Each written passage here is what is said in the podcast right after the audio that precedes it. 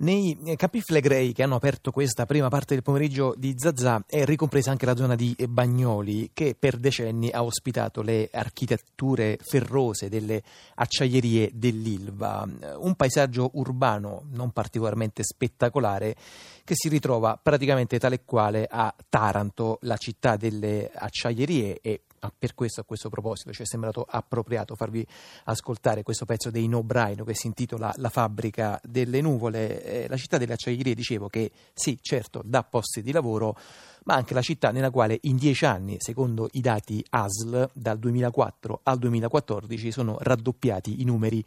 dei malati di cancro. Ilva di Taranto, che è anche al centro di azioni contrastanti abbastanza stupefacenti tra magistratura da un lato e governo dall'altro, insomma un po' in sintesi, la prima sequestra e il secondo interviene con dei dissequestri. C'è un processo in corte d'assise nei confronti di 47 imputati per disastro ambientale che è stato aggiornato ai primi di dicembre e noi su questi temi vogliamo fare un punto con Alessandro Leogrande. Buon pomeriggio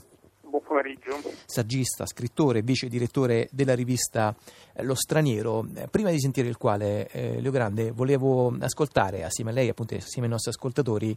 un estratto da una intervista a un intellettuale che ci è molto mancato in questi ultimi giorni, in queste ultime settimane e che credo ci continuerà a mancare ancora per molto tempo ancora. Per fortuna ci restano i suoi libri. Sto parlando di Luciano Gallino, che era stato ospite qui a Zazà in una puntata dell'ottobre del 2012. Ebbene, durante quella intervista con Gallino avevamo toccato anche il tema eh, dell'Ilva. Gallino ci aveva detto: guardate che tutto quello che si dice a proposito del fatto che l'Ilva è una grandissima fabbrica, la, grande, la, la fabbrica più grande d'Europa, beh, quello è anche il suo problema e come sentirete in questo estratto di intervista indicava una via nuova percorsa da due giganti mondiali come Stati Uniti e Giappone. C'è un problema di fondo che eh, quello che viene presentato come un vanto, il fatto che l'Ilva di Taranto sia la più grande acciaieria d'Europa,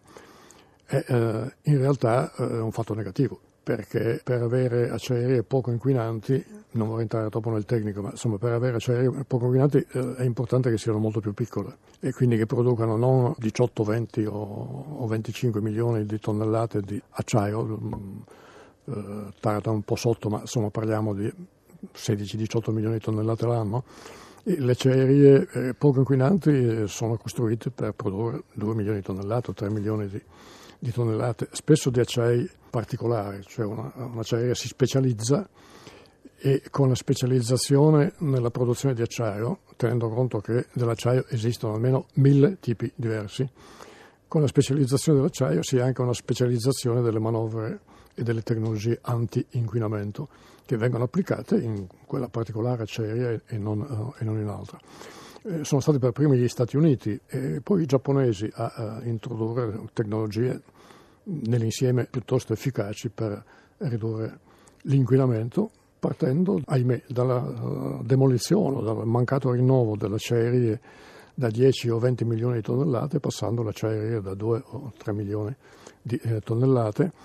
che vengono progettate insieme con le, le eh, tecnologie anti-inquinamento. E così ci è sembrato anche un piccolo doveroso omaggio a un grande saggista, un grande intellettuale che eh, ci ha lasciato Luciano Gallino, appunto a cominciare da qui anche per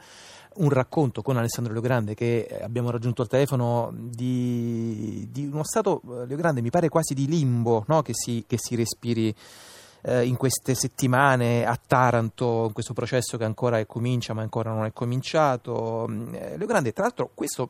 mi corregga se sbaglio, ma sembra quasi un processo a Nichi Vendola, eh, però in realtà lei in un pezzo tra l'altro sulla rivista internazionale diceva guardate che eh, leggendo le carte viene fuori un ritratto di vent'anni di funzionamento di un sistema industriale. Ma viene fuori un ritratto di un modo di produrre acciaio che si è ramificato nei decenni, che viene ovviamente dall'Italsider di Stato, in questo come si diceva prima Taranto e Bagnoli hanno una storia eh, speculare, gemellare fino ovviamente ai primi anni 90 quando Bagnoli viene dismessa e Taranto invece viene privatizzata e rilevata dal gruppo Riva vengono acuite quelle eh, non solo la dinamica dell'inquinamento ma quella gabbia disciplinare, quel modo di intendere i rapporti di lavoro all'interno della fabbrica che per almeno un ventennio ha costituito un silenzio, una gabbia di silenzio intorno alla fabbrica, cioè, quando si parla dell'Ilva di Taranto bisogna sempre ricordare di un enorme laboratorio, come diceva anche Gallino, di eh, 11-12 mila dipendenti diretti più quelli dell'indotto eh, ampiamente desindacalizzato, ampiamente retto da un regime di paura di perdere il posto di lavoro se si fosse denunciato l'inquinamento o anche quei modi spesso brutali di intendere il lavoro di fabbrica. Tutto questo c'è nell'inchiesta della magistratura che non solo ha scoperchiato lo stato di fatto del disastro ambientale, cioè l'inquinamento della falda acquifera, della terra, dell'aria, ma ha scoperchiato come questa macchina ha potuto funzionare. Ovviamente una componente del funzionamento riguarda anche i presunti rapporti con la politica, però anche qui nella semplificazione giornalistica è spesso parso come se la maggiore responsabilità fosse giunta, della penultima giunta regionale, cioè quella guidata da Nichi Vendola, non estendendo un giudizio altrettanto critico quantomeno sulle politiche prima che era il governo regionale, prima di Vendola, ma soprattutto su come ha potuto funzionare la macchina al suo interno. Leggendo quelle migliaia di pagine quello che emerge è appunto un regime di fabbrica nel, nel XXI secolo. Ovviamente nei confronti del processo c'è una fortissima aspettativa da parte della città che credo sia un'aspettativa di verità, di mettere i puntini sulle i. E però eh, auspicare che un processo che terminerà probabilmente tra 15-20 anni in terzo grado possa risolvere tutte le questioni lasciate irrisolte dall'IGVA mi sembra abbastanza utopico perché eh, quello che sarà di Taranto, cioè se l'ILVA resterà così, se verrà trasformato, se verrà radicalmente chiusa, in realtà si deciderà nei prossimi mesi o al massimo nel prossimo anno e mezzo, due anni. Quindi i tempi dell'economia, della politica, ma anche della vita reale di una città non coincidono con quelli della, della magistratura e della giustizia. Ecco, Grande, terrei ancora per un secondo aperto il eh, doppio filo che lei aveva introdotto appunto diciamo, uh, mettendo appaiate Bagnoli e Taranto, le due, le due Ilva. Uh, qui insomma a Napoli, dopo la dismissione, dopo la chiusura dell'Ilva di Bagnoli, eh, ci sono state molte discussioni eh, su che cosa fare dell'area eh, di Bagnoli, a un certo punto c'era stata quasi una illusione, ci facciamo la Coppa America, ci facciamo un mega impianto per concerti, ci facciamo un parco enorme. Eh, quali discorsi vengono fatti invece sul versante tarantino rispetto a un appunto possibile eh, dopo Ilva?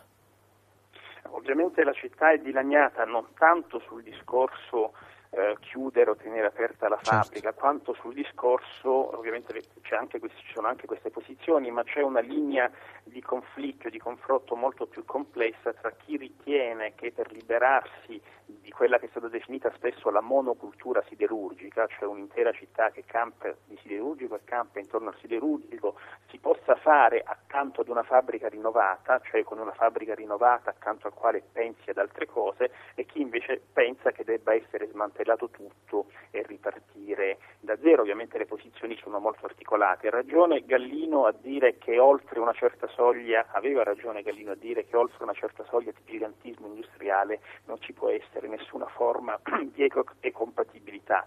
Per l'Ilva di Taranto, anche per come è stata costruita all'inizio degli anni 60 vicino ai quartieri popolari della città, oltre i 7 milioni di tonnellate all'anno, quella fabbrica, anche se totalmente ristrutturata, continuerebbe a produrre inquinamento. E questo vuol dire che ammesso che tutte le prescrizioni dell'AIA vengano eseguite e ammesso che quella fabbrica venga resa ecocompatibile, comunque dovrebbe essere ridimensionata quando appunto non chiusa se salta completamente il tavolo della possibile trasformazione. In un caso o nell'altro Taranto sogna elaboro, vorrebbe elaborare un futuro diverso nel, puntando sul porto, sulla cultura, sul turismo, ma quello che io vedo è che sono strade molto molto fragili, c'è quasi una tragedia della monocultura siderurgica per cui eh, se parliamo di porto, ebbene dobbiamo constatare che quello di Taranto è oggi uno dei porti italiani più in crisi. Eh, se parliamo di turismo dobbiamo capire quanto sia difficile fare turismo, anche un turismo culturale eh, di nicchio elevato, come invece viene fatto in città abbastanza limitrofe come Lecce o, o Matera o la stessa Bari per certi versi. E poi anche qui, quando si parla di cultura e di turismo, spesso viene posto come un binomio salvifico col rischio di porre una nuova monocultura che debba sostituire la vecchia, mm. quando invece io credo che quello che manca a Taranto, come a molte grandi città del sud di oggi, è una programmazione politica e culturale di ampio respiro, anche una programmazione complessa, perché io credo che bisogna uscire da una visione eh, apocalittica del, del, futuro cittadino, benché l'apocalisse spesso è nei numeri della disoccupazione, del, dell'emigrazione di ritorno, dell'immigrazione che torna ad esserci, dell'inquinamento e della morte e probabilmente eh, elaborare da qui a un anno, due anni concretamente la possibilità che accanto ad una fabbrica rinnovata ci possa essere dell'altro. Mm. Se questo non ci sarà, ovviamente la spirale, eh, la, la, il piano inclinato diventerà sempre più vorticoso. Sempre più vorticoso. In effetti poi rimane la sensazione che Taranto sia una delle città critiche del sud nelle quali diventa appunto anche poi difficile pensare a delle,